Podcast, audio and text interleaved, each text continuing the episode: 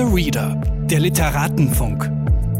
Eine Kooperation von pict.de und Detektor FM.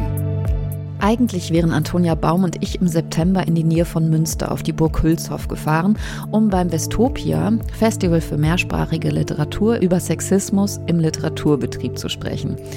Wie es bei Müttern oft der Fall ist, entweder werden die Kinder krank oder man selbst, meistens länger und stärker als die Kinder.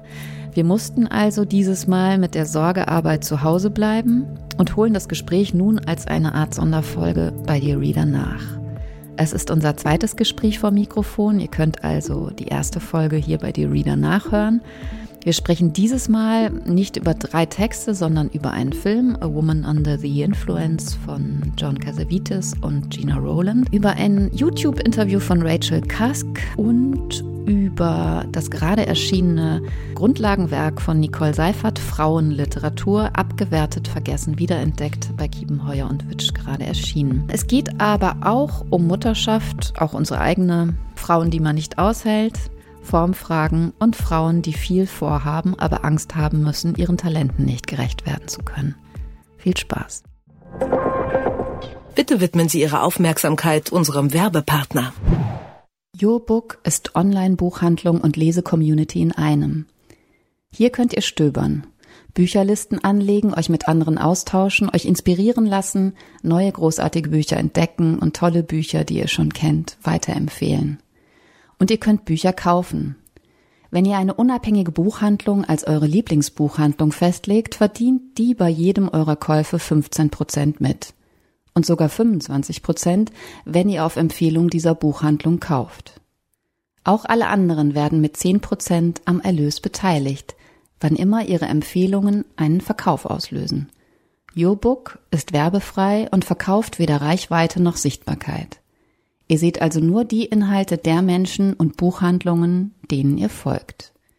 www.yourbook.shop, die Buchplattform für alle. Also es ist mir eine Riesenehre, dass Antonia Baum schon wieder hier zu Gast ist. Und das hat einerseits den Grund, weil unser Gespräch noch lange nicht beendet war und ich mich also sehr freue, dass wir nochmal die Gelegenheit haben, dieses Mal über Bücher und Filme und ein Interview auf YouTube zu sprechen. Und gleichzeitig hat es auch einen sehr konkreten, pragmatischen Grund. Wir waren eigentlich beide auf einem Festival eingeladen, Westopia äh, vom Center of Literature. Das war, wäre eigentlich am 3. September gewesen. Mhm. Und dein Kind und ich waren krank. Und gleichzeitig war der Bahnstreik. Ja. Und ähm, deswegen haben wir den tollen Leuten dort versprochen, dass wir das Panel, was eigentlich Let's Talk About Sexism Baby geheißen hätte, beziehungsweise es auch, hat auch stattgefunden, nur halt ohne uns, dass wir sozusagen als Ersatz diesen Podcast produzieren. Und das ist also wieder mal eine Sonderfolge von Dear Reader, aber ganz im alten Kleid.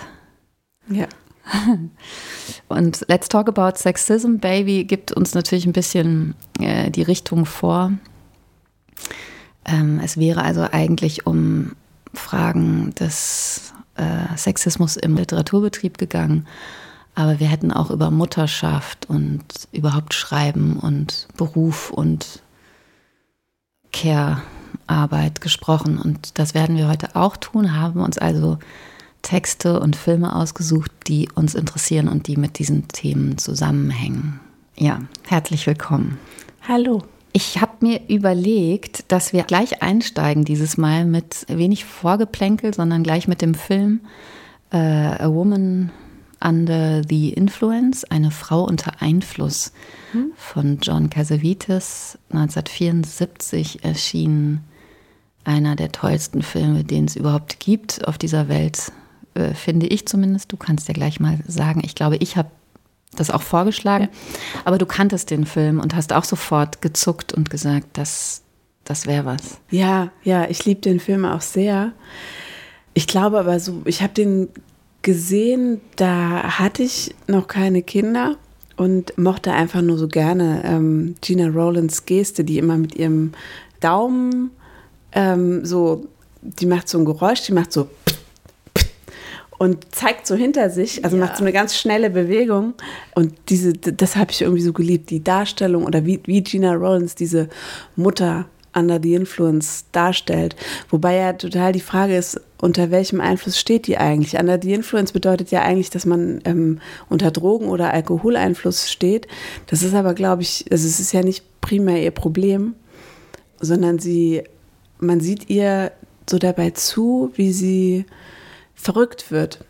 Wobei ich immer das Krasse bei dem Film finde, ich wusste immer gar nicht, ist die verrückt oder nicht? Ich denke nämlich eigentlich nicht.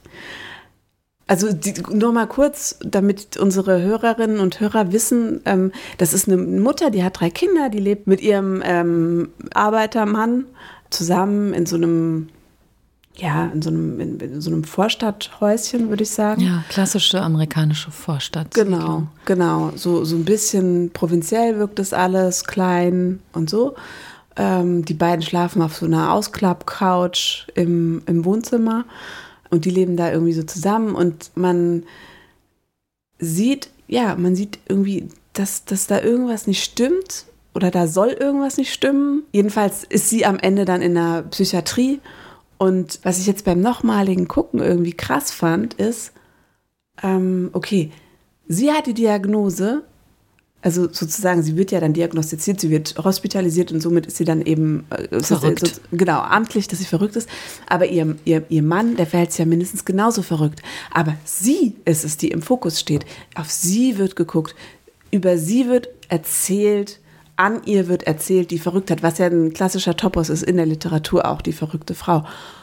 Und dann, finde ich, müssen wir auch aus dem Film heraustreten und sagen, hier ist ein Regisseur, der erzählt auf sehr tolle, kunstvolle, fantastische Weise die Geschichte einer verrückten Frau. Ich und das wollte ich dich fragen. Das ist ein das sehr männlicher Film, habe ich heute auch beim, beim wahrscheinlich sechsten Schauen gedacht. Ja, weil die Perspektive, die, die Perspektive ist eben so. Das ist, da wird, das ist eine klassische Geschichte, die da erzählt wird. Und es ist die Geschichte einer verrückten Frau und es erzählt ein Mann, diese Geschichte. Ja, und ich würde auch sagen, so wie du am Anfang schon angedeutet hast, eigentlich ist sie gar nicht verrückt. Also sie hat ganz viele Ticks und Marotten, die eben auch diese Figur Welche?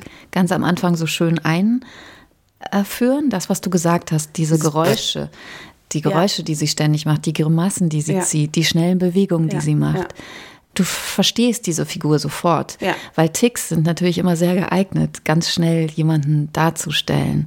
Ja, und dann haben wir diese super awkward Situation, wo, wo die ähm, anderen Arbeiter, also die, die kommen, die machen da irgendwas, bauen die da ab in irgendeinem Werk, Bergwerk, was weiß ich, nicht Bergwerk, Kohle, keine Ahnung, irgendwas machen die da. Ähm, jedenfalls kommen die da, ähm, kommt der, ihr, ihr Mann, kommt mit anderen Arbeitern Eine nach Hause. Truppe, ja. Genau. Und sie ist eben, sie, she's trying to please all the time. Und sie, das macht sie aber auf eine Weise, die eben nicht mehr kompatibel ist. Nicht sozusagen. Also sie, äh, fällt sie fällt ab und aus, der, aus Rolle. der Rolle. Genau. Und, aber sehr sympathisch. Ja, eigentlich schon. Aber ihr Job wäre es natürlich, in der Rolle zu bleiben. Nicht so lange den Kollegen anzugucken, ähm, und nicht so lange ähm, zu laut zu reden, zu viel zu reden, nicht aufzuhören. Zu singen. Genau, das passiert. So. Aber eigentlich ist das alles, finde ich, und das ist das Interessante, ist das immer sehr an der, an der, an der, äh, das ist für mich nicht eindeutig, dass sie nicht mehr alle Tassen im Schrank Nö. hat. Ja. Also ich finde auch im, im Laufe des Films zeigt sich, die Gesellschaft und alle drumherum haben augenscheinlich große Probleme. Ja. Und da können wir vielleicht nochmal an den Titel denken. Und sie ist eigentlich die, die, sie ist sehr gesund. Also es ist eigentlich auch eine Frage, ich glaube, der Film spielt auch diese Frage durch, was ist überhaupt krank, was ist gesund? Ja. Weil sie ist ja auch mit den Kindern, also ich meine, der Film ist herzzerreißend. Ja. Es ist wirklich kaum auszuhalten. Es ist, es ist unfassbar. Also Gina so, Rowland. Was hat dich so mitgenommen? Im Hinblick auf, was passiert, wenn man schwanger ist oder eine Geburt vor sich hat das hat mich so beschäftigt. Und ich weiß nicht, ob ich ihn dann in der Schwangerschaft sogar noch mal geschaut habe. Das kann ich gar nicht mehr sagen, dass Aber diese Angst diese so groß geworden ist. Also wieso? Du hat du Mutterschaft, weil diese drei Kinder ja auch eine große Rolle spielen in dem Film. Die sind ja ganz oft dabei. Ja. Und das, das ist das, was mich so fertig macht. Und was so schön ist an dieser Figur, ist, sie ist ja auch total kindlich. Mhm. Sie spielt ja total toll mit Dingen. Sie ist eine mhm. fantastische Mutter. Mhm. Erst von außen wird dann ständig gesagt, irgendwas stimmt nicht mit der, die spinnt, äh, wir holen die Kinder vom Kindergeburtstag ab. Oder auch ihr Sohn sagt irgendwann, Mama, bist du verrückt? Äh, Mama, bist du nur nervös oder bist du verrückt? Und solche mhm. Sachen.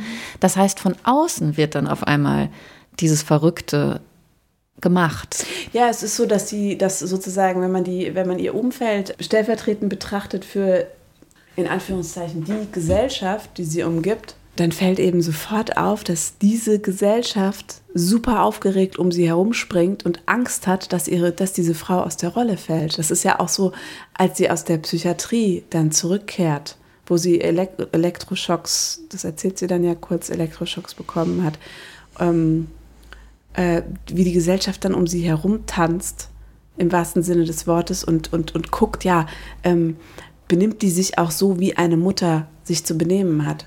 So, also das ist ja diese krasse Nervosität, die um sie herum herrscht. Ja. Die Nervosität von der Mutter ihres Mannes, von ihrem Mann und, und die auch, die auch die Beziehung zwischen ihr und dem Mann irgendwie so überstrahlt, ja. Die beiden haben, glaube ich, eine gute Ebene eigentlich. Oder ist was, so was sehr liebevolles, warmes. aber der hat, ja. Traurige. Total. Der hat halt so Angst, was die Leute sagen. Der so. hat so Angst und er hat auch so Angst, weil er mit ihr irgendwie nicht mehr kommunizieren kann. Also er holt, er lädt ja immer Leute dazu. Ja, ein. genau. Genau, das ist so schrecklich. Der, der, so als wolle er irgendwie so den Kontakt auch so zu ihr vermeiden. Als genau. wolle er. Er hat Angst vor ihr ja. oder er hat Angst vor der Sprachlosigkeit zwischen diesem Paar. Und es kommt auch im Laufe des Films raus, dass die früher, bevor die Kinder da waren, so eine Einheit waren und sich verstanden haben, auch in dieser Eigensinnigkeit. Mhm. Und sie sagt dann auch an einer Stelle, können wir nicht einfach wieder so wie früher alleine in unserer eigenen Welt sein, mhm. ja? Und das ist es, glaube ich. Die Kinder und die Gesellschaft machen halt natürlich einen anderen Druck auf Frauen. Und ich glaube, das ist das, wovor ich mich so gegruselt habe, weil ich natürlich wusste von postnatalen Depressionen. Das hat mich so beängstigt, dass das passieren könnte, weil diese ganze Schwangerschaft, äh, du hast es ja gerade erst hinter dich gebracht, ähm, ist ja auch so ein seltsamer Zustand und dieses Kind in dir so ein Alien und du weißt ja nicht, wenn es das erste Kind ist, kann man das? Wie bin ich überhaupt als Mutter? Kann ich diesen ganzen Anforderungen gerecht werden? Das ist ein sehr definierter Lebensbereich, eine ganz definierte Landschaft, wie eine Mutter zu sein hat. Und ich war so alt und so wild, dass normale Mutterschaft in meinem Leben überhaupt gar, keine, gar keinen Platz hatte, sagen wir mal so. Und ich hatte so eine große Angst, wie ich das wer das sein soll, ich als Mutter. Ich konnte mir das nicht vorstellen. Und das heißt, ich habe mir dann eher das Schlimmste vorgestellt, eben verrückt zu werden und mein Kind damit zu belasten, dass ich diese Irre bin, die ständig aus der Rolle fällt. Und das zeigt da Gina Rowland wahnsinnig, wahnsinnig toll.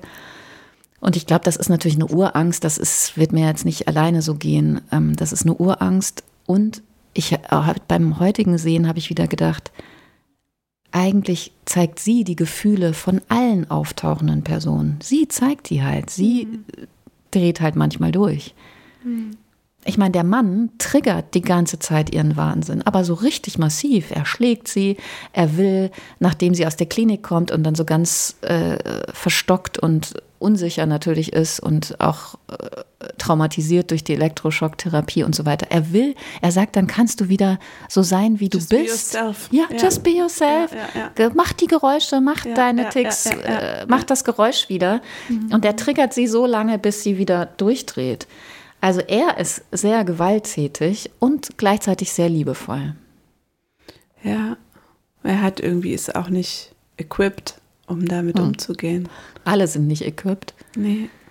Aber mich, was mich daran so wirklich berührt, sind die Kinder, die da eine Rolle, die immer dabei sind mhm. und diese Liebe der Frau zu diesen Kindern und das, die Angst, denen nicht gerecht werden zu können, keine gute Mutter sein zu können also das rührt mich. Ich, weil ich, ich heul Rotz und Wasser. Und mhm. ich habe es schon so oft gesehen. Und ich halte es kaum aus. Ich gucke auf die Minuten und denke immer noch 14 Minuten, verdammte Scheiße. Und gleichzeitig liebe ich den Film über alles. Ja. Und halte es für wahnsinnig wichtig, dass das sichtbar geworden ist. Ne? Ja, ich frage mich halt wirklich, ist das dem Casavitis, ist das dem unterlaufen? Weiß er, was er da irgendwie, was er da gemacht hat? Oder hat er ich frage mich, ist das einfach ein gängiger Blick eines sehr begabten Mannes auf eine, auf eine Frau, der vielleicht auch ganz normal Angst hat, dass Frauen aus der Rolle fallen?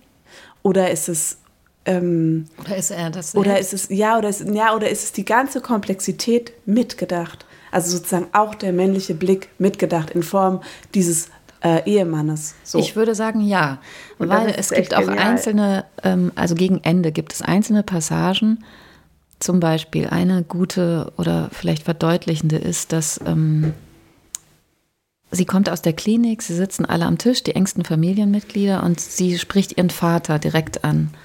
Und sie sagt sowas wie Daddy, am I pretty? Also erst macht sie so so das kleine Mädchen, ob sie noch gut aussehend ist. Ja. man muss dazu sagen, sie ist eine wahnsinnig kluge, wahnsinnig attraktive Frau. Mhm. Sowieso. Und sie stellt dann diese Frage und dann sagt sie, würdest du für mich aufstehen? In der deutschen Übersetzung. Und er so, hä, jetzt soll ich aufstehen? Ja, klar stehe ich auf, steht so auf. Und dann sagt die Mutter, nein. Sie meint, würdest du für sie aufstehen? Dann wird das so mehrfach wiederholt. Also sowas wie einstehen mhm. oder. Das heißt, ich glaube, Casavites hat den männlichen Blick und das Patriarchat mitgedacht. Das würde ich ihm jetzt mal unterstellen, weil sonst hätte er solche Sachen nicht eingebaut. Ja, aber der, der Film heißt auch A Woman Under the Influence.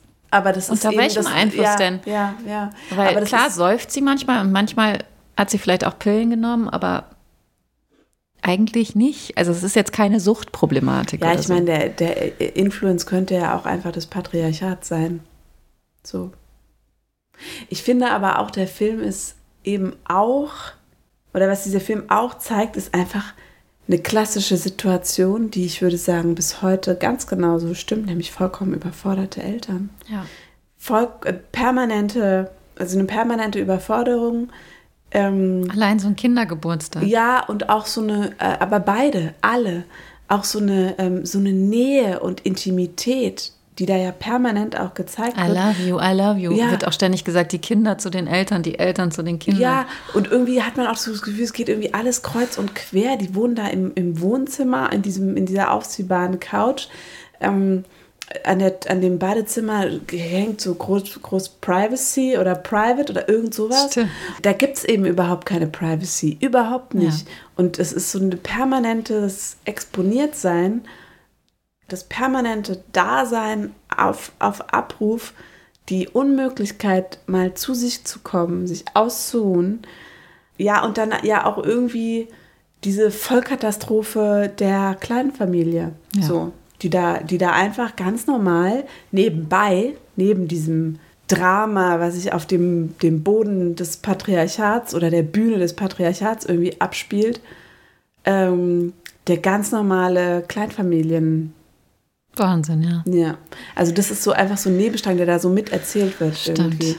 Und sie versuchen es ja ab und zu, indem er immer seine Arbeitskollegen mitbringt oder auch wenn sie aus der Klinik kommt, hat er erst ganz viele Freunde eingeladen. Also ja. ich glaube, er versucht schon manchmal das aufzubrechen, vielleicht auch aus Unfähigkeit, ja. weil es ja dieses Kommunikationsproblem gibt. Aber manchmal versucht er das und sie ist da ja auch sehr gut drin, wenn Leute da sind. Mhm Sie versuchen das schon, auch bei dem Kindergeburtstag, offenes Haus und. Äh, ja, aber immer wenn Gesellschaft dazukommt, scheitert es. Und ja. weil er eben, also weil er offenbar sie nicht aushält, das ja. hatten wir eben gesagt, also das, das glaube ich schon, dass er sie nicht aushält. Aber es ist auch so, dass dieser ganze Film hat ja was extrem Theaterhaftes, ne? Ja. Und ist, glaube ich, auch zunächst so konzipiert gewesen als Theaterstück, nämlich. Und dann, es ist ja so, dass er ständig Leute auf die Bühne zerrt so als müsse er proben, wie diese Frau, also seine, äh, seine Frau, ähm, als müsse er mit der die, die, die Aufführung von Gesellschaft, dass es möglich Stimmt. ist, Proben zeigen so. Und es scheitert aber immer wieder.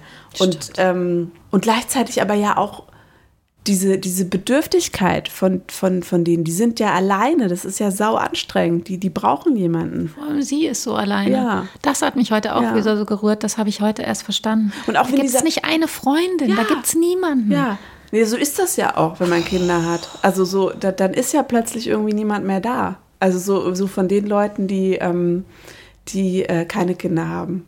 Das, das hört sich sofort so bitter an, aber ähm, das ist so ich habe auch schon Freundinnen alleine gelassen, wahrscheinlich, die, die äh, gerne gehabt hätten, dass ich da gewesen wäre, wenn die Kinder bekommen hätten. Aber ich bin mein, ich habe immer gedacht, ich habe jetzt was Wichtiges zu tun Und so das denken halt auch alle anderen. Was ich sagen will ist, das stimmt, man ist total alleine. Und Gina Rowlands in dem Film, dann kommt dieser blöde Vater bei dem Kindergeburtstag. Also es gibt eben ein, ein anderer Vater. Genau, es kommt, danke, es kommt, es gibt einen Kindergeburtstag und da kommt ein anderer Vater in Anzug. Also so, was auch so natürlich irgendwie dann auch mit, damit klar ist, in welcher Rolle der da kommt. Und ähm, sie will halt, sie, sie, man merkt so, die, die, die hat, die, die braucht Interaktion, die, die muss mit jemandem sprechen, die, ja, die will, die wünscht sich, dass da was passiert. Immer mit dem Tanzen und Singen. Ja, genau. Und dann, dann, dann so tanzt und singt sie da mit ihm und es klappt eben natürlich alles überhaupt nicht. Er guckt sie an und fragt sie irgendwann, ob sie besoffen ist und so. Und das, das klappt nicht. Also diese, diese Frau und ihr Versuch, in Gesellschaft zu sein, das funktioniert eben auch nicht. Nicht, es ist nicht nur von der Seite ihres Mannes, sondern auch wenn sie das irgendwie versucht, das von sich aus, das ähm, läuft einfach nicht. Das ja. ist so traurig. Ja, total. Und ich meine, man muss sich dem fast aussetzen. Ne? Man muss da irgendwie so durch, durch diesen Film. Ja, der dauert ja auch 100 Jahre. Und also Gina Rowland spielt natürlich die Rolle ihres Lebens. Also es ist unfassbar. Es ist wirklich unfassbar toll. Ja. Aber es ist kaum auszuhalten. Ja. Obwohl ich ihn schon so oft gesehen habe. Nee, es ist wirklich quälend, das stimmt. Es hat was Quälendes.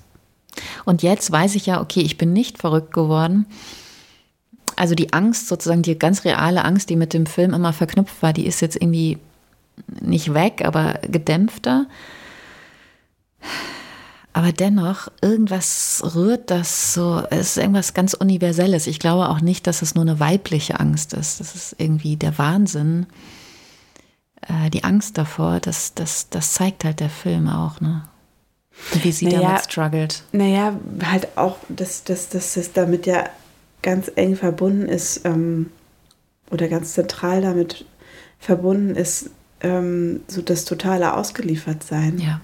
Also, dass das halt ähm, äh, zuallererst mal dein, dein Umfeld entscheidet, ob du das nun bist oder nicht. Und das ist ja wiederum Wo auch. Wo du dann hinkommst und ja, nicht. Ja, das ist ja auch wiederum ja, ist auch eine Urangst. Genau. Ja, aber wir haben den ja ausgesucht, um über Mutterschaft zu reden und auch um Künstlerinnen-Dasein. Das klingt so pathetisch und groß.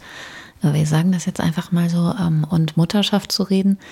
Und als zweites haben wir nämlich, ähm, habe ich ein Interview von Rachel Cusk äh, vorgeschlagen. Das heißt, damit ihr es findet, You can live the wrong life. Ähm, und das ist auf YouTube zu finden, das ist ein Interview von 2019. Ich finde das sehr toll, einfach weil Rachel Cusk da auch so äh, zum Verlieben ehrlich spricht mhm. oder so. Also so ganz, sie ist so ganz ja. durchlässig und ja. offen. Ja. Da geht es um ganz viele Fragen, aber auch um die Frage von Mutterschaft und Schreiben, weil das in Rachel Cusks äh, Biografie und auch in den Büchern eine große Rolle spielt. Und deswegen habe ich das heute direkt nach dem Film angeschaut und es hat mich dann fast wieder geheilt. Now my process is um, it, it, it's got harder and harder actually the older I've got, um, and I guess it's a, a long phase of trying to read. I suppose the surface of, of a particular period of life that I see defined in some way as a form and sometimes that's been easier to do because it's been something like motherhood that, that is quite defined anyway. Um, in the trilogy that I've just written, it was, I suppose, the collapse of family life and divorce and the, the, the, sort of landscape after that um, and what is it and what does it look like and how could that be represented as a literary form. So it's a a pretty long period of rumination in which it looks like I'm unemployed and have no job and nothing to do. So I, I tend to have a very, very long thinking period and then a very quick writing period. Das ist gar nicht so leicht, das zusammenzufassen, um was es da alles geht, aber wir können ja einfach mal gucken, was uns beide interessiert hat. Mhm. Einerseits ähm, sagt sie ganz am Anfang, wo es so um Formfragen geht und dass sie eigentlich am meisten beim Schreiben an formalen Fragen interessiert ist. Mhm. Da sagt sie, manche Sachen sind ja sehr definiert, mhm. so definiert wie Mutterschaft. Mhm. Und äh, das ist, glaube ich, auch der, der Link zu dem Film äh, von Casavites. weil es da ja auch eigentlich dieses Motiv der Mutterschaft nochmal so durchgespielt wird und was die Protagonistin eben nicht wie vorgesehen absolviert, sozusagen. Sie, sie, sie wird ja gezeigt als Frau und nicht nur in Stimmt. Anführungszeichen als Mutter. ja. Ähm, aber ja, zurück zu Kask. Genau, und Kask äh, hat ja auch über Mutterschaft geschrieben und einen Riesenskandal provoziert mit einem, vor allem mit dem Buch über ihre Trennung oder Scheidung von dem Vater der Kinder und äh, dem der Landschaft danach, äh, sagt sie in dem Interview. Und hat es ja schrecklicherweise mit diesen Büchern, äh, ist sie da so in die Boulevardpresse in England gezerrt worden und galt halt immer als die Rabenmutter und ähm, das Arsch vom Dienst. Und hat ja auch aufgrund dessen versucht, neue Formen des autofiktionalen Schreibens zu entwickeln oder sitzt da bis heute dran. Was total interessant ist, weil es ja auch um Fragen des Schutzes geht beim Schreiben Ja. Und auch bei Gina Rowland. Uns wird eine, eine Biografie gezeigt oder eine Figur gezeigt, die so ungeschützt für uns als Zuschauer, also man ist auch so voyeuristisch, wenn man auf Gina Rowland schaut, weil man immer so nah dran ist an dem Gesicht und an den Gefühlen und so. Und man wünscht sich immer irgendwie so einen Schutz und man wünscht sich natürlich auch immer, dass der Ehemann das endlich schafft, sie so wie früher vielleicht zu beschützen. Und ähm, ja, Rachel Cusk versucht halt Formen zu finden, die sie beschützen.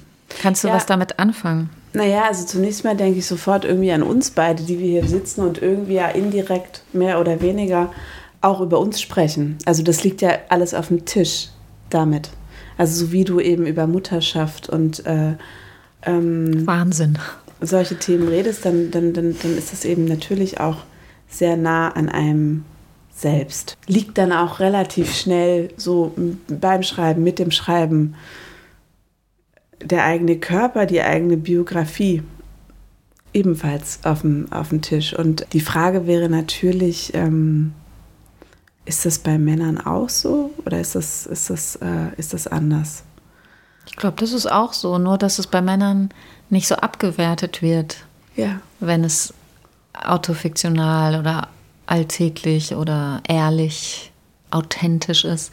Aber bei Frauen, kommen dann sofort diese, diese Herabwürdigungsvokabeln ähm, ins Spiel. Also trivial, befindlich. Kitschig. Und, ja, ich meine, und, und der Vorwurf der Trivialität ist ja dann auch wiederum eben ganz, ganz schlicht und ergreifend äh, liegt der ganz nah bei, den, bei, den, bei dem Gegenstand, der jeweils da dann verhandelt wird. Also so wie es eben um Themen gibt, die in einem Leben von Frauen häufig eine Rolle spielen, also wie etwa Mutterschaft, dann ist auch der Vorwurf der Trivialität oder Banalität sofort ganz schnell da. Weißt du, dass wir uns so kennengelernt haben? Erinnerst du dich noch, dass ich dich auf einer Party angesprochen habe auf dein Buch, was gerade erschienen war?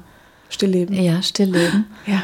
Und ich weiß nicht, ich hatte kurz Angst, dass ich dir irgendwie zu nahe getreten bin, weil ich weiß es nicht mehr genau, aber ich habe sowas gesagt wie, es ist ja auch extrem gefährlich, so ein Buch zu schreiben, wenn man sonst eigentlich als, äh, wie soll man sagen, kluge, popkulturell informierte Autorin. Ich erinnere weißt mich. du noch? Ja, ja, ja. Und dann hast du mich auch erst so erstaunt angeguckt, weil wir kannten uns gar nicht und ich komme gleich mit so einer Mhm. harten These. Und dann hast du, dann haben wir, sind wir darüber ins Gespräch Ich gekommen. erinnere das, ja. Ja, ja. Nee, aber das ist, ist natürlich absolut zutreffend. Und ich wusste das auch und ich schreibe das ja auch in dem Buch, dass es eigentlich eine beschissene Idee ist, das zu machen. Ist keine gute Idee.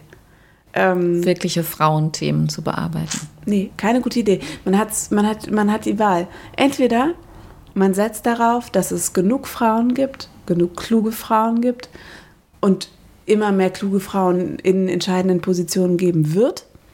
Entweder man setzt darauf und nimmt in Kauf, dass es eben auf der anderen Seite ähm, Leute geben wird, die immer sagen würden, naja, okay, also ähm, damit hat sie sich für mich jetzt irgendwie disqualifiziert, indem sie über diese, äh, dieses komische, dieses feministische Mutterschaftsblabla äh, sich unterhält und, und, und äh, interessiert.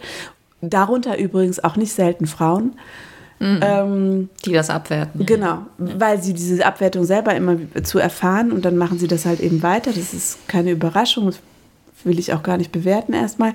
Ähm, also entweder man setzt darauf, dass das so kommt oder, und da kenne ich auch Frauen und auch Autorinnen, die sagen einfach so, ähm, das würden sie natürlich nie offiziell sagen, aber die sagen, ich kann, will und werde damit nichts zu tun haben. Ich mache äh, Literatur, Literatur. Ich ähm, bin Schriftsteller, Schriftstellerin und so benehme ich mich hier auch. Also das ist eine Entscheidung, die ist nachvollziehbar, finde ich. Und sie funktioniert. Sie funktioniert noch. Es ist die Frage, wie lange, aber sie funktioniert noch. Darüber spricht nämlich Rachel Cusk auch in dem Interview. Also wie gesagt, sie redet da über ganz verschiedene Sachen, aber sie sagt auch sowas wie, dass es ja unterschiedliche Autorinnen gibt und dass sie jemand ist, die die Dinge erleben muss. Und dann braucht es eine gewisse Zeit, bis sie eine Form findet, über das Erlebte fiktional zu schreiben. Und ähm, das erfordert natürlich einen sehr großen Mut. Also in ihrem Fall lässt sich das ja sehr, sehr gut, kann man ja Dissertationen drüber schreiben. Es kann, lässt sich ja sehr gut nachweisen, weil sie sich da so, ja. weil sie so ehrlich gesprochen hat über die Trennung und Mutterschaft und wie schrecklich das auch alles ist und was das für Konsequenzen hat und so weiter. Und das hat, sie, hat ihr so geschadet. Also man hat sie so durchs, durchs, durch, durch London gejagt, dass sie wirklich mehrere Jahre nicht schlafen und nicht arbeiten konnte. Und sich davon erholen musste und jetzt andere Formen finden muss, um sich zu schützen. Also bei ihr kann man das ja, in ihrer Biografie kann man das ja sehr, sehr gut nachschauen. Und die Frage ist ja immer, findet man dann nur literarische Formen, also schützende literarische Formen, die dann aber weggehen von dieser Wahrhaftigkeit, die ihr ja wichtig ist, das sagt sie auch in dem Interview. Du meinst, ob das eine das andere ausschließt so ein bisschen? Ich glaube, bei Kask sieht man ja, dass es ihr gelingt eine andere Form zu finden. Die trotzdem total wahrhaftig ist. Ja, genau. Und die auch vielleicht sogar interessanter ist als das autofiktionale, wirkliche Ich-Sagen, was jetzt halt so viele Frauen und Männer machen. Also weil sie ja jetzt mittlerweile eher so eine Form gefunden hat, dass sie anderen die Worte in, in den Mund legt oder dass sie Gespräche, die sie gehört hat oder die neben ihr stattfinden, aufschreibt und so sozusagen nicht mehr immer nur ich sagen muss, sondern im Prinzip so eine Art Figurenrede einbaut. Für mich, also wenn ich mir Kasks Sachen angucke, kann ich nur sagen, dass ich das, dass, dass, dass, dass beides geht bei ihr. Aber ähm, ich kann das nicht. Ähm, Na, bei dir doch auch. Also ich meine, man kann doch auch immer was anderes machen. Mhm. Du kannst auch als nächstes einen harten äh, Polit-Thriller schreiben oder was ja, weiß ich. Aber entscheidend ist doch beim Schreiben, also zumindest ist es bei mir so, wenn es um literarische Texte angeht, ich muss das wollen und müssen. So, und, und irgendein, also so wüsste ich jetzt nicht, also warum ich jetzt irgendeinen Thriller schreiben sollte. Und das Gleiche ist, gilt ja auch für Kask. Das ist ja auch genau das, was sie sagt, was sie meint, wenn sie sagt, ich muss die Dinge erleben.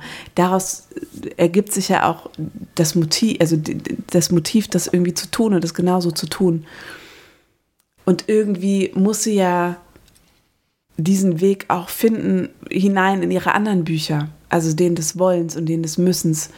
Plus, sie muss noch einen Schutz irgendwie einbauen. Also das ist einfach, Jetzt hätte man da eben jetzt einfach noch so ein zusätzliches Hindernis, über was man noch drüber springen muss oder sowas. Ähm, ich kann einfach nur empfehlen, dieses Rachel Kask-Interview anzuhören, einfach weil es da natürlich auch um Fragen des Lesens und der, des Schreibens geht, aber auch was das eben mit ihren Kindern zu tun hat. Sie sagt dann auch an einer Stelle sowas Süßes wie I'm much freer now, mhm. weil sie jetzt größer sind. Mhm. Also erstens hat man mehr Zeit, zweitens ist man auch freier. Ja. Wird man auch irgendwie freier, wird man auch, muss man sich ja auch erstmal wieder neu zusammensetzen nach ja. diesen Geburten. Das dauert ja ein paar Jahre. Ja. Und das Tolle daran ist aber, dass sie das nie auf so einer rein persönlichen, super durchlässigen, total tollen Art, ehrlichen Art sagt, sondern dass sie das auch immer formalisiert und mhm. eigentlich immer an Formfragen interessiert ist. Mhm. Und das nervt mich auch ehrlich gesagt bei vielen Interviews mit Frauen oder auch Lesungen, ganz oft bei Buchveröffentlichungen kriege ich die Krise, weil dann immer nur nach so autobiografischem Movens oder Motiven oder so gefragt wird und Frauen ganz selten überhaupt zu Formfragen überhaupt äh, sprechen, mhm. gefragt werden. Mhm. Das macht mich rasend, ja. Mhm. Also als wären sie wirklich eine andere Spezies Schriftsteller, Schriftsteller, muss man ja in dem Sinne sagen. Und das macht mich wirklich richtig irre.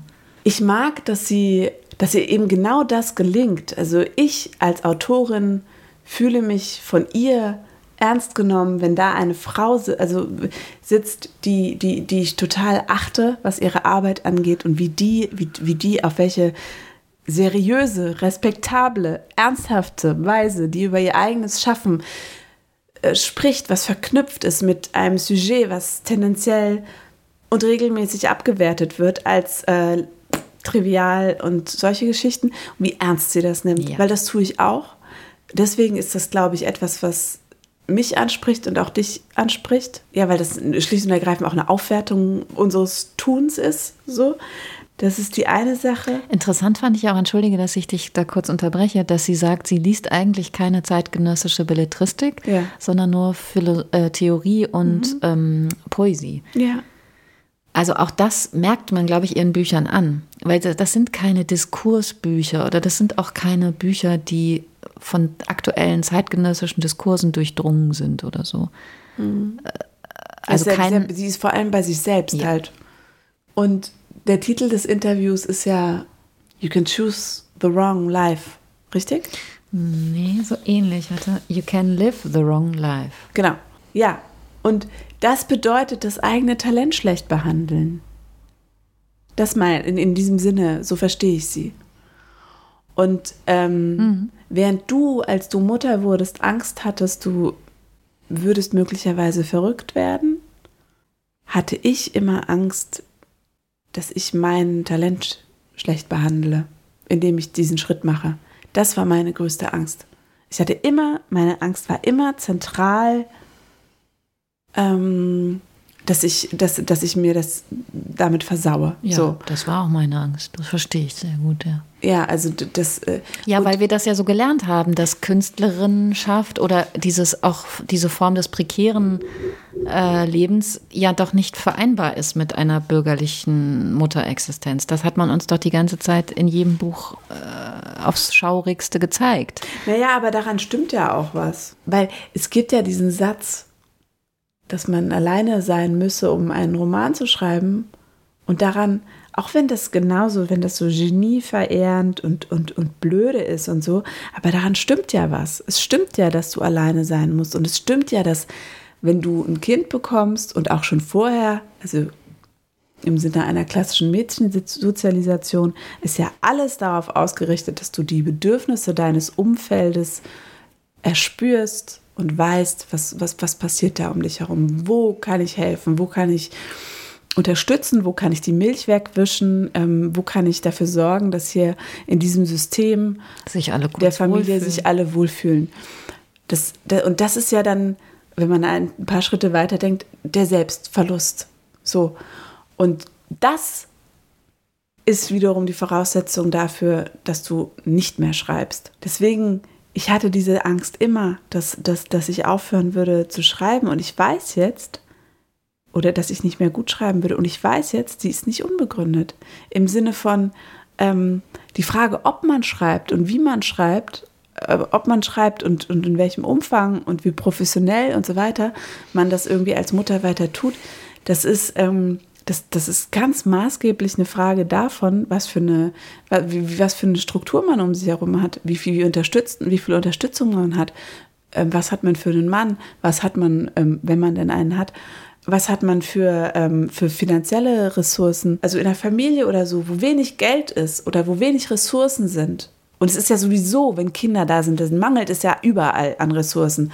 In so einer Struktur, wenn da wenig da ist, dann ist es in der Regel die Frau, die das ausgleicht. Es ist nicht ähm, eine misogyne Idee zu sagen, ähm, Mutterschaft und, und, und, und Schreiben oder was auch immer, das gehe nicht zusammen.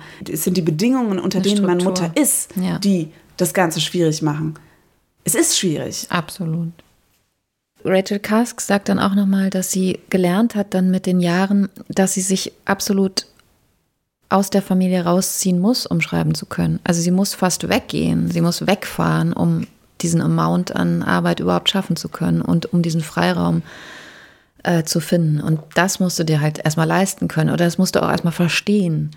Und dann musst du es auch können, ja, da musst du loslassen können. Und dann muss man auch noch wahnsinnig diszipliniert sein, mhm. um seinem Talent gerecht werden zu können, weil das, das Talent reicht ja nicht. Und auch die Ideen oder die Erfahrungen reichen nicht, sondern dann muss man hart arbeiten, um irgendwas daraus zu machen und zu schaffen und darzustellen. Und das ist nicht zu unterschätzen, natürlich. Deswegen ist deine Angst überhaupt nicht unberechtigt gewesen oder auch meine. Ich glaube, es war noch nicht mal nur so die Angst, nicht mehr schreiben zu können, sondern nicht mehr denken zu können. Weil erinnerst du dich daran, ich hatte eigentlich nur so Vorbilder, als ich da mit 28 auf Münchner Spielplätzen saß, da waren eigentlich nur so Frauen, die froh waren, mit Mitte 40 nicht mehr arbeiten zu müssen und reich waren und privilegiert, äh, die das total genossen haben und die dann nur noch über Muffins und äh, Arbeitsplatten und Urlaube und die Zähne der Kinder sprechen wollten, während ich immer dachte, gibt es da wie so eine Art Vakuum, also ist in der Schwangerschaft bei all diesen Frauen irgendwas gekommen, was denen alle Interessen und jedes jede, jeden Lust am Denken irgendwie ausgesaugt hat. Also da, das war auch eine Riesenangst. Ich weiß nicht, ob du das auch kennst. Ich habe wirklich meinem Sohn stillend Adorno vorgelesen, habe ich dir, glaube ich, schon mal erzählt. Weil ich auf gar keinen Fall diesem Amnebel irgendwie stattgeben wollte. Und weil ich einfach nicht wollte, dass meine Interessen irgendwie davon auch nur angetickert werden. Ich glaube, dass die Frauen, von denen du sprichst, das hat glaube ich, viel damit zu tun, ähm, einer bestimmten Erwartung auch gerecht zu werden. Also das ist eben, was man dann tut, auf diese Weise zu sprechen und sich zu unterhalten.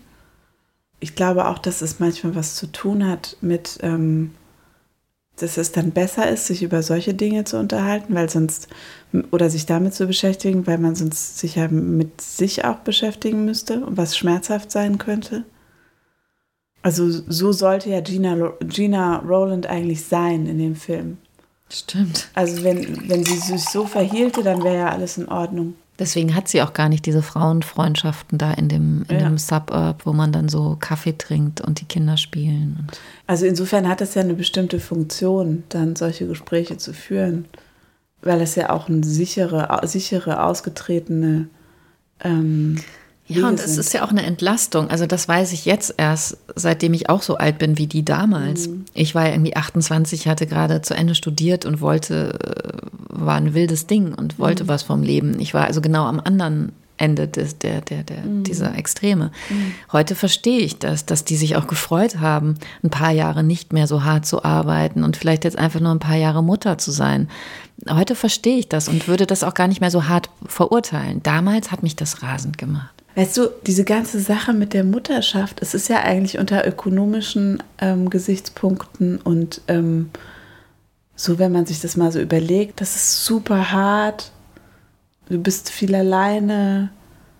Ähm, also es ist mit sehr vielen Entbehrungen verbunden und eben wie gesagt unter ökonomischen Gesichtspunkten kann man von Mutterschaft ja eigentlich nur abraten. Ja. Aber es, das, das, ganz, eine ganz zentrale Rolle spielt, dass es einfach eine, ein, ein, ein, ein, ein narzisstischer Boost ist, diese ganze Geschichte. Du wirst so plötzlich ähm, alle Leute rasten ja aus, wenn jemand schwanger ist. Die werfen sich ja, äh, die, die, die, die, die werfen ja. Ähm, Endlich bist du eine richtige Frau. Ja, nee, die wollen ja dann immer zu wissen, wie es dir geht und freuen sich und ja, herzlichen Glückwunsch. Und die sind ja alle, freuen sich wahnsinnig plötzlich Stimmt. um dich herum. Und das ist, glaube ich, eine narzisstische Aufwertung.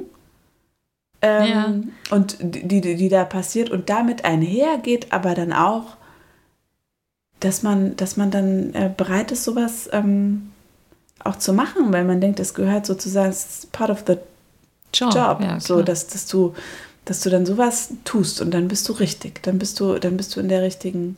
Ja, auch der Körper. Rolle. Ich meine, du hast es jetzt gerade, warst du ja schwanger oder gerade ist ein bisschen übertrieben, aber dass auf einmal alle einen auch so anstarren und die finden es ja auch richtig geil und sexy. Und ja. während man selbst denkt, so, ist das vulgärer Scheiß und warum muss ich jetzt diesen Spezial-BH kaufen und so weiter, während alle anderen das total toll finden. Uh, seltsam, irgendwie. Genau, es wird, also dieser schwangere und gerade ge, ge, ge, wie nennt man das, gebärende Körper ist ja auch irgendwie so total im Zentrum. Also der Aufmerksamkeit. Ja, das irgendwie. ist halt so, es ist halt, es ist halt ein Fetisch. Du hast Ja. einerseits, ähm, du hast einerseits die, die, die schwangere Frau und das, und das Baby, was, was, was, was umtanzt wird, wie so ein, ähm, Kalb. ja, ja, wie so, so, so, was, was, so was Heiliges. Ja, und die, die, die Kehrseite davon ist eben die, ähm, Dass jeder weiß, was du falsch machst und Ja. wer du nicht bist und so, oder? Ja, ja, das, aber auch die, die, ähm, die Abwertung der Mutter und der, Ja. der, ähm, dass Kinder ja irgendwie, sobald die irgendwie dann irgendwie schreien und nerven oder halt eben einfach Kinder sind, im, im, im, die, die halt leben, existieren, Quatsch, Mann. ja, ähm, dass, dass dann, dass den Leuten wahnsinnig auf die Nerven geht. Das ist nicht wirklich ein balanciertes Verhältnis. Das hat was Schizoph- Schizophrenes, finde ich. Ja, auf jeden Fall. Aber das hat ja, um mal auf Sexismus auch zu sprechen zu kommen und den Literaturbetrieb, das hat ja auch ganz viel damit zu tun, wie dann sozusagen das professionelle Leben einer Schreibenden, in unserem Fall Frau, dann weitergeht. Und natürlich auch die Angst, dass man da irgendwie rausfallen könnte, weil die Zahlen ja ziemlich eindeutig sind, dass äh, in der Wissenschaft, in der Kunst ähm, und in vielen anderen Bereichen ähm, Mütter dann ja so nach und nach einfach verschwinden. Und selbst wenn man noch so renommiert ist, wie du zum Beispiel, ähm, bleibt diese Angst, dass jetzt vielleicht sich irgendwas ändert, dass man das alles nicht mehr hinkriegt, dass man irgendwie rausfällt. Und das ähm, hat auch Nicole Seifert in ihrem Buch Frauenliteratur abgewertet, vergessen, wiederentdeckt, was gerade bei Kiwi erschienen ist, nochmal sozusagen strukturiert aufbereitet. Das ist das dritte Buch sozusagen, der dritte Textfilmbuch, den wir hier ähm, vorstellen wollen. Da hat sie ausgehend von äh, dieser Aktion, die sie vor, ich glaube, drei Jahren mit Berit Glanz zusammen ähm, gestartet hat, äh, Vorschauen zählen. Da hatten sie so eine erste äh, empirische Erhebungen gemacht, ähm, wie misogyn oder wie ungleich Frauen sozusagen immer noch im Literaturbetrieb oder in der Literatur behandelt werden.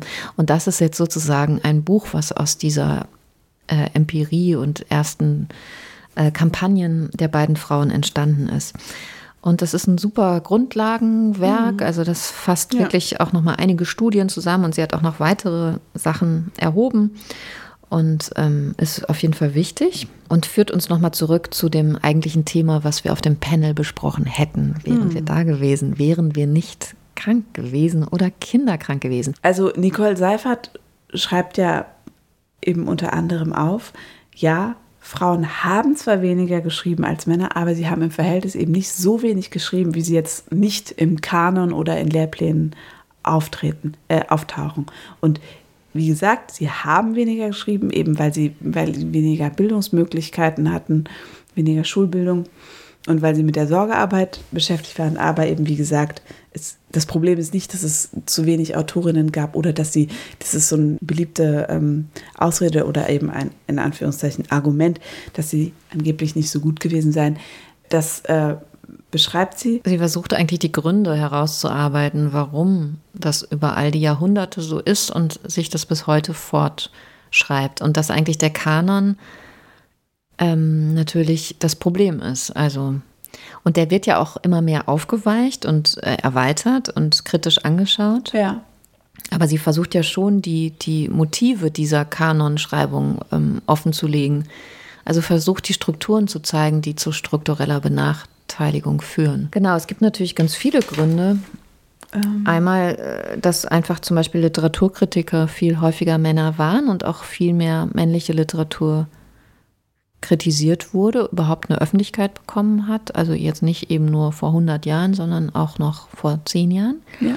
Und dass sich das eben langsam ändert. Aber wenn man eben dieses Vorschauen, Zählen ernst nimmt oder die ganzen Zahlen, die jetzt sozusagen auf dem Tisch liegen, ist immer noch ganz klar, dass auch wenn sich langsam was tut, es einfach eine strukturelle Benachteiligung gibt von Frauen, die eben aus ganz vielen Gründen passiert ist, gemacht wurde.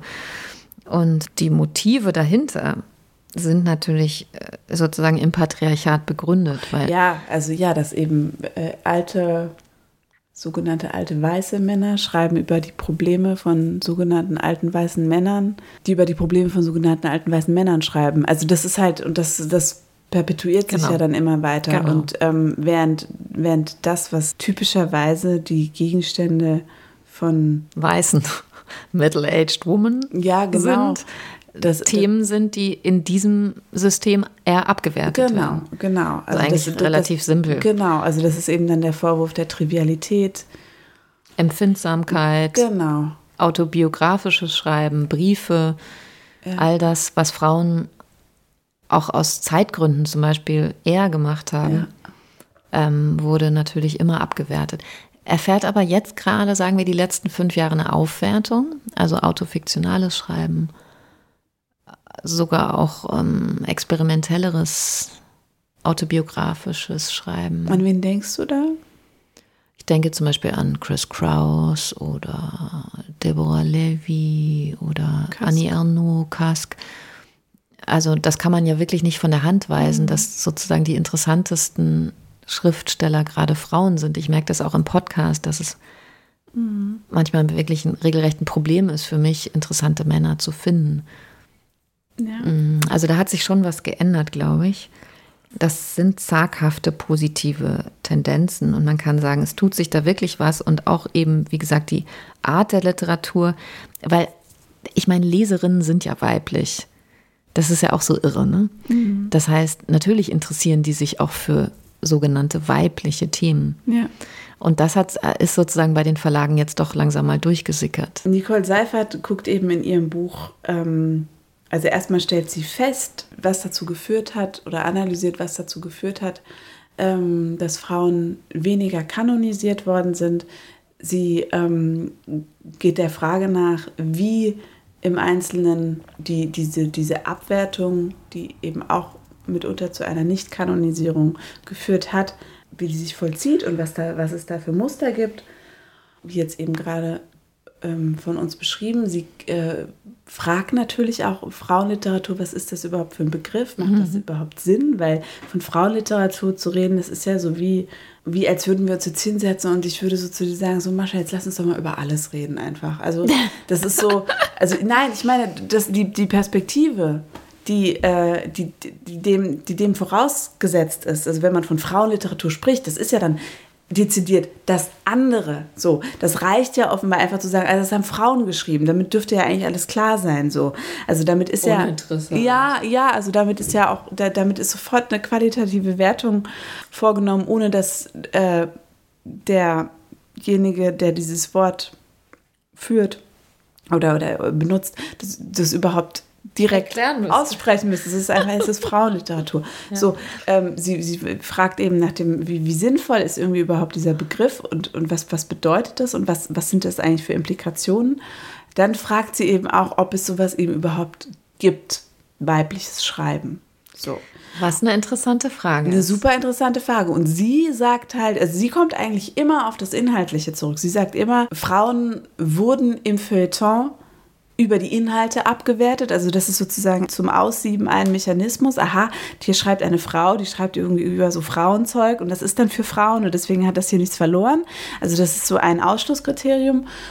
Ähm, sie sagt aber auch, der Inhalt ist zentral für das, was dann sozusagen als weibliches äh, Schreiben gilt. Denn natürlich ist es so, dass Frauen bestimmte Erfahrungen machen, körperliche Erfahrungen, dass sie lange auf eine häusliche Sphäre zurückgeworfen waren ähm, und sich daraus bestimmte Motive und Erfahrungsräume ergeben, die eben beschrieben werden von tendenziell Frauen, weil die eben die ähnliche Erf- Erfahrungen machen. So. Und das beschreibt sie uns und, und, und versucht dann auch ähm, so eine, ja, so, ein- so, so ein bisschen zu systematisieren und zu sagen, das sind irgendwie Motive, die sind wiederkehrend und so. Das heißt, was sie da irgendwie tut, ist echt, äh, ja, ist ganz einfach, würde ich sagen, Grundlagenarbeit. So. Was ich auch interessant fand, dass sie auch rausarbeitet, dass es keineswegs so ist, dass diese Frauen dann alle aus dem Kanon rausfallen, weil sie zu wenig erfolgreich waren oder vielleicht auch zu wenig besprochen wurden, sondern dass so Autorinnen wie Vicky Baum zum Beispiel oder äh, Françoise Sagan oder ähm, ja, wäre noch ein gutes Beispiel, äh, dass die eigentlich wahnsinnig erfolgreich waren und auch besprochen wurden, aber trotzdem rausgefallen sind und wahrscheinlich aufgrund der Inhalte, um die es ging. Genau. Also das fand ich auch wirklich einen guten Punkt. Das vergisst man ja immer. Man denkt immer, ja, der Kanon war halt von Männern gemacht und dann fielen halt aus bestimmten Gründen Frauen raus. Aber was sind eigentlich genau die Gründe? Und das guckt sie sich an. Das ist schon interessant. Und zum Thema weibliches Schreiben äh, fällt mir noch ein Helene Xixu, die wir auch äh, in der letzten Folge äh, besprochen haben, die sich ja sehr, die ja sehr stark mit dieser Ekritur feminin äh, verbunden ist. Die sagt ja immer, mir geht es keinesfalls darum, äh, Weiblichkeit zum Schreiben zu bringen oder zu, aufs Papier zu bringen und zu zeigen, sondern es geht ihr darum, jeden zum Schreiben zu bringen und auch eine Form der queeren Literatur, also der, der Literatur, die sozusagen bestimmte Kategorie, feststehende Kategorie durch, Kategorien durcheinanderwirbelt. Also die sozusagen zu erwecken, das ist ja ihr Programm, ja, also ihre Schreibschule im Prinzip mit all ihren theoretischen Texten. Und das finde ich wahnsinnig spannend, da zu gucken, was sie da eigentlich mit Weiblichkeit meint. Also nicht nur Helen Xixu, sondern auch äh, Erika Ray oder so. Und man hat die immer, also auch von den neuen Feministinnen in so eine Ecke gestellt, dass da ging es irgendwie um essentialistische Weiblichkeit oder so. Ein totaler Quatsch, ein totales Missverständnis. Genau, und es gibt ja auch tollste Beispiele von Männern, also zum Beispiel Uwe Jonsson, äh, Gesine Krespal, also eine alleinerziehende Frau über so viele Bände zu beschreiben. Also es ist ja auch Männern möglich, natürlich weibliche Erfahrungsräume zu beschreiben und als Basis für eine, eine, ein Wahnsinnsbuch zu benutzen. Also ne, es gibt natürlich auch Beispiele, um das jetzt auch von unserer Seite weniger biologistisch zu argumentieren oder mhm. essentialistisch. Es gibt natürlich genauso Männer, die weiblich werden können oder weiblich schreiben können oder auch weibliche Erfahrungsräume beschreiben können und zwar auch sehr gut. Die Wahrscheinlichkeit ist eben einfach noch nicht so groß. Weil sie, weil, also zumindest auf mich trifft es genauso wie auf Kask auch zu. Ich kann nur Dinge schreiben, die ich auch erlebt habe.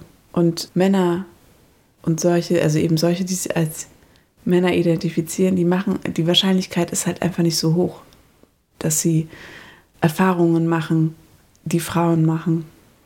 Also sogenannte Frauen. Genau. Und deswegen ist es ja gut, dass es beides gibt. Ja. Und vielleicht eben auch beides nicht mehr so starr diesen beiden Geschlechtern zugeordnet wird. Im besten Fall wollen wir darauf hinaus, weil auch diese ganzen strukturellen Probleme der Abwertung des Weiblichen oder auch des strukturellen Ausschließens von Frauen in bestimmten Kunstbereichen ja nur passieren kann, wenn wir die Strukturen ändern. Also das heißt, indem Männer mehr Sorgearbeit übernehmen, indem Männer überhaupt verstehen, was es bedeutet, welche Ängste Frauen haben, die eigentlich was vorhaben und die Ambitionen haben und die immer die Angst haben müssen, dass sie die nicht umsetzen können. Wegen Kindern. Ja, wegen Kindern oder wegen Ressourcen oder ja, wegen einfach der strukturellen Ungleichheit zwischen den Geschlechtern der, und der Ungleichheit der Bezahlung. Und ich glaube, das ist eben noch ein weiter Weg, das wissen wir jetzt auch aus eigenen Erfahrungen, dass selbst die progressivsten Männer um uns herum in alte Rollen verfallen, genauso wie wir auch in alte Rollen verfallen, äh, selbst wenn wir uns für ach so progressiv halten. Also da ist, da ist noch ganz, ganz viel zu tun. Interessant fand ich aber auch, um nochmal aufs eigentliche Thema dieses Podcasts, Lesen zu kommen, dass Nicole Seifert sich ja auch entschieden hatte, drei Jahre nur noch Literatur von Frauen zu lesen, also um so einen Blick dafür zu kriegen oder auch überhaupt mal ihr Bücherregal anzuschauen wie viele Männer, wie viele Frauen stehen denn da, wenn man sozusagen nach außen Kampagnen macht, äh, die das Ganze äh, zum Thema haben, dann muss man ja auch ins eigene Bücherregal schauen und oder die eigene Lesesozialisation anschauen. Mhm. Da haben wir ja schon im ersten Podcast auch drüber geredet, wie das mhm. bei uns beiden war oder bei vielen Leuten wahrscheinlich ist. Und wie gesagt, im Moment, glaube ich, gibt es eher ein eine andere Gewichtung. Also wie gesagt, für mich ist es leichter, hier Frauen einzuladen, die mich interessieren, als Männer. Es ist auch für mich leichter, interessante Literatur zu finden, die äh, komischerweise eben doch von Frauen geschrieben ist und nicht von Männern. Und so. Also da gibt es gerade schon äh, ein anderes Bewusstsein und dementsprechend auch eine andere Produktion. Aber klar, auch mein Bücherregal ist wahrscheinlich, müsste man mal durchziehen. Ja, klar, natürlich. Und es ist noch immer mein Traum, dass ich mal so angeguckt werde, wie ein Mann angeguckt worden ist.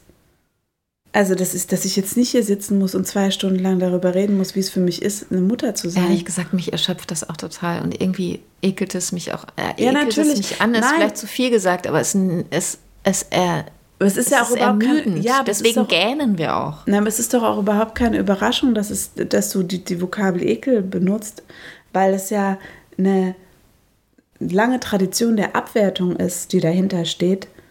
Also zu, zu, zu das ganze Thema Mutterschaft, bla bla bla. Das ist wie Frauen, die keinen Bock haben, mit Feminismus in Verbindung gebracht zu werden. Das ist halt, das ist, das ist eine Kränkung und die ähm, wird man nicht los. Und deswegen hat man auch- hat, hat, man, beziehungsweise ich, auch eigentlich keinen Bock, über solche Themen zu reden. Aber gleichzeitig weiß ich natürlich, dass es, dass es, äh, ja, das ist halt, das ist natürlich auch genau das, was mich beschäftigt. Immer wieder. Genau, und ich meine, migrantische Autorinnen, sogenannte, haben auch keine Lust, ständig über Anti-Ra-Themen zu sprechen. Also, das ist ja ein ganz guter Vergleich, glaube ich, den man ziehen kann. Ähm, das ist ja auch total ermüdend, immer die gleichen Sachen seit Jahrzehnten sagen zu müssen und dann auch du sozusagen mit deiner Stimme das authentifizieren zu müssen, verifizieren zu müssen. Also es ist wahnsinnig ermüdend. Es ist aber trotzdem notwendig. Ich meine, ich halte es eigentlich eher immer so, dass ich das so versuche, so nebenbei, eben nicht so dezidiert wie wir jetzt heute in dieser Sendung, sondern so nebenbei mitlaufen zu lassen und auch einfach darauf zu achten. Also ich schreibe zum Beispiel auch keine feministischen Texte mehr oder kaum noch, sondern versuche zum Beispiel nur noch Frauen zu zitieren, wenn ich Texte schreibe, weil es mich so ermüdet hat, immer die gleichen Dinge sagen zu müssen, auch in Gesprächen, jetzt nicht nur in Texten, auch in Gesprächen. Ähm, ich meine, MeToo hätte ja keiner mit rechnen können, dass das so eine Auswirkung hat. Ähm, Und da war eigentlich kurz vorher, hatte ich so aufgegeben, überhaupt noch über solche Themen zu reden. Jetzt durch MeToo ist es dann einfacher geworden, weil wir sozusagen viele waren und weil viele Männer auch Interesse auf einmal an solchen Themen gezeigt haben, ein bisschen was verstanden haben. Aber also kurz vorher war ich eigentlich so ermüdet von feministischen Themen. Nicht, weil ich sie nicht mehr für wichtig halte, ganz im Gegenteil, aber weil ich einfach dachte, das habe ich jetzt 20 Jahre gesagt, ich möchte mich nicht weiter wiederholen. Und ich habe auch nicht mehr an Veränderung geglaubt, aber da ist sie gekommen aus dem Nichts. Eig- Eigentlich, als wir, ich glaube, als alle Feministinnen dachten, vergessen wir das mit der sexuellen Gewalt und mit Gewalt. Äh, Da kommen wir nicht durch. Wie ist die, dieses schöne Geräusch von Gina Rowland? Yeah. So toll alles. Also schaut euch alle nochmal die Ticks von Gina Rowland an und versucht, den Film durchzuhalten. Wer ihn noch nicht gesehen hat, wäre echt, also das klingt jetzt so pädagogisierend, aber äh, das ist schon einer der tollsten Filme und der, dem man sich wirklich nicht entziehen kann und der wirklich Dinge zeigt, die man sonst noch nicht gesehen hat. Ne, ich würde ihn einfach gucken. Fertig. Ja, fertig. Ciao. Vielen Dank. Ah, danke, Antonia. So toll. So toll, dass du schon wieder hier warst. Wer weiß, ob wir noch ein drittes Mal. Ja, beim nächsten Buch kommst du dann wieder, ja? Ja, gerne. Gut. Dankeschön. Ciao. Tschüss. Nächstes Mal ist mal wieder ein Mann zu Gast. Daniel Schreiber kommt und wir sprechen über sein Buch Allein und werden über seine Lieblingstexte, aber auch die Frage, wie wir leben wollen, sprechen. Ich freue mich sehr, das wird bestimmt ein großer Spaß. Dear Reader, der Literatenfunk. Eine Kooperation von pict.de und Detektor FM.